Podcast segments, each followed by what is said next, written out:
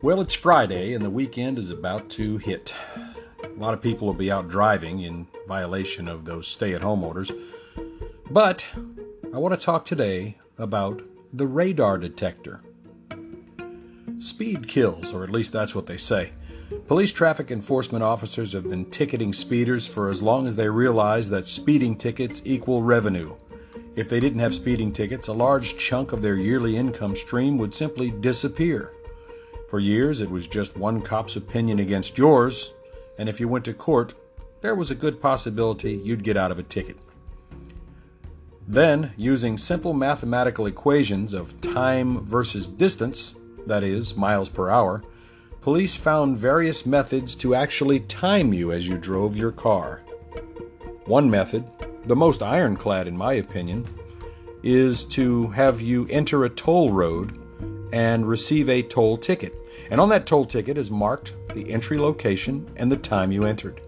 So you drive along, and when you exit the toll road, you present the toll ticket, which is then time stamped at the end point, and that could be calculated against the time stamp of the beginning point. Considering distance between entry points and exit points would, voila, equal time over distance. If the calculation showed you drove too fast from point A to point B, you would receive an on the spot fine along with your toll usage fee. Of course, not all roads are toll roads, and given the apparent lack of intelligence of toll takers shown in movies and sitcoms, along with the reported apathy of low level government workers according to those same movies and sitcoms, the traffic jams caused by people trying to calculate speed and distance using this method would likely end it immediately. Of course, new computerized tolling systems may have a cure for that, and that may be the wave of the future. Hello, Texas and Florida. Police helicopters are also used to track time over distance. You ever see that large white painted line across the interstate highway, followed by another large painted line a little ways up the road? Those lines are painted exactly one quarter of a mile apart, so that a policeman in a helicopter can use his stopwatch to record your speed. Click on the stopwatch as your front bumper crosses the first line. Click off the stopwatch when your front bumper crosses the second line. A quick check of his calculation chart, and the helicopter police officer can radio down to the road cop so that he can pull you over and give you your much deserved traffic ticket. But helicopters are expensive fuel, pilots, and the like. So fast forward to the current modern use of radar and laser. Radar guns were invented and they send out a signal along a narrow back and forth beam at a specific radio frequency, let's say in the K band. That beam essentially is aimed at your vehicle, sends a reflected beam back to the radar gun, back and forth, back and forth, and then it electronically extrapolates the time between the beam out, the beam back, and the policeman can tell you just how fast you're going. Simple, right? Well, aside from numerous studies and experiments that show different angles, temperature, weather conditions, object reflection, electronic interference, use of other types of radios in the target vehicle, lack of calibration, lack of training, damaged equipment, vehicle color, and just plain police officer error, the radar is widely accepted anyway as an accurate witness of your horrendous crime of speeding. Radar manufacturers were not happy just selling one radar gun or even a fleet of radar guns to the police. No, they then concocted a plan, a devious, nefarious, ingenious revenue generating plan to add to their bottom line.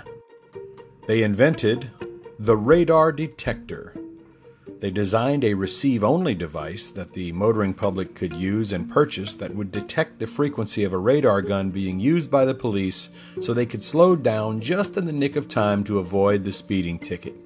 Genius. It wasn't illegal, of course, except in Virginia where it is. Because it was not jamming the radar, it was simply detecting it. So now, in their greed, radar detector manufacturers, who in oftentimes were also the radar manufacturers, could tell a police agency that someone has found a way to beat the cops by employing new radar detector technology in their cars.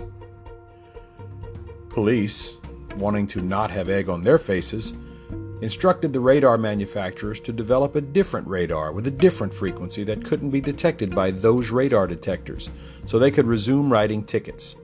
The police departments then paid millions more to the radar companies and outfitted their cruisers with the new frequency radar guns, and that'll show John Q. Public, right? Not so much. Shortly after introducing second generation radars, let's say on the X band, to the police agencies, the radar producers, and now other companies looking to get into this lucrative market, developed new radar detectors. And the game goes on and on and on. And of course, as technology advances, so does price. More money, more money, more money for the radar manufacturers, more money, more money, more money for the radar detector manufacturers, who often again, sometimes are one and the same. Now, mom says just go the speed limit and you won't get a ticket. But mom is retired. Mom is in no hurry to go anywhere. And mom doesn't drive fast, so I don't think her car is capable of speeding. Newer radar detectors also pick up on laser guns, in case you didn't know it. Again, more money. But if you speed, like most of you do, it's probably still cheaper, less inconvenient, and less of a hassle than paying or fighting a traffic ticket. And as a side note, please don't drive in the left lane. First, it's illegal in many states. Second, it's just rude. Third, it causes accidents and road rage. Fourth, and most importantly, the left lane is my lane, so stay the hell out of it. If you need to get in the left lane, get in, pass the car with deliberance, and then get the hell out of my way. I have places to be. Obviously, more than you, or you wouldn't be homesteading in my lane. There's always a benefit to stirring the pot, a benefit to all sides. One benefit is you might just learn something, like you did today about radars and radar detectors. Another benefit is that I may just learn something as well. The agitators, those who carry spoons for pot stirring, are the ones most likely to benefit from stirring those pots. Some people actually make their living and get their continuing rotating 15 minutes of fame by stirring the pot. In this series, I give you my opinion. I apologize if that opinion offends you, but it is my opinion. I have the right to it, and therefore I retract nothing. It's up to you to either agree or to disagree, but remember in the end, when all is said and done, the truth hurts.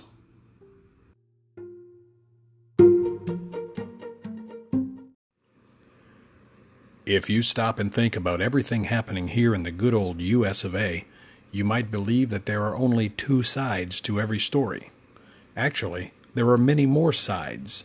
At last count, there were over 327 million sides to our American story. On this program, we'll take a look at different stories from a different point of view mine.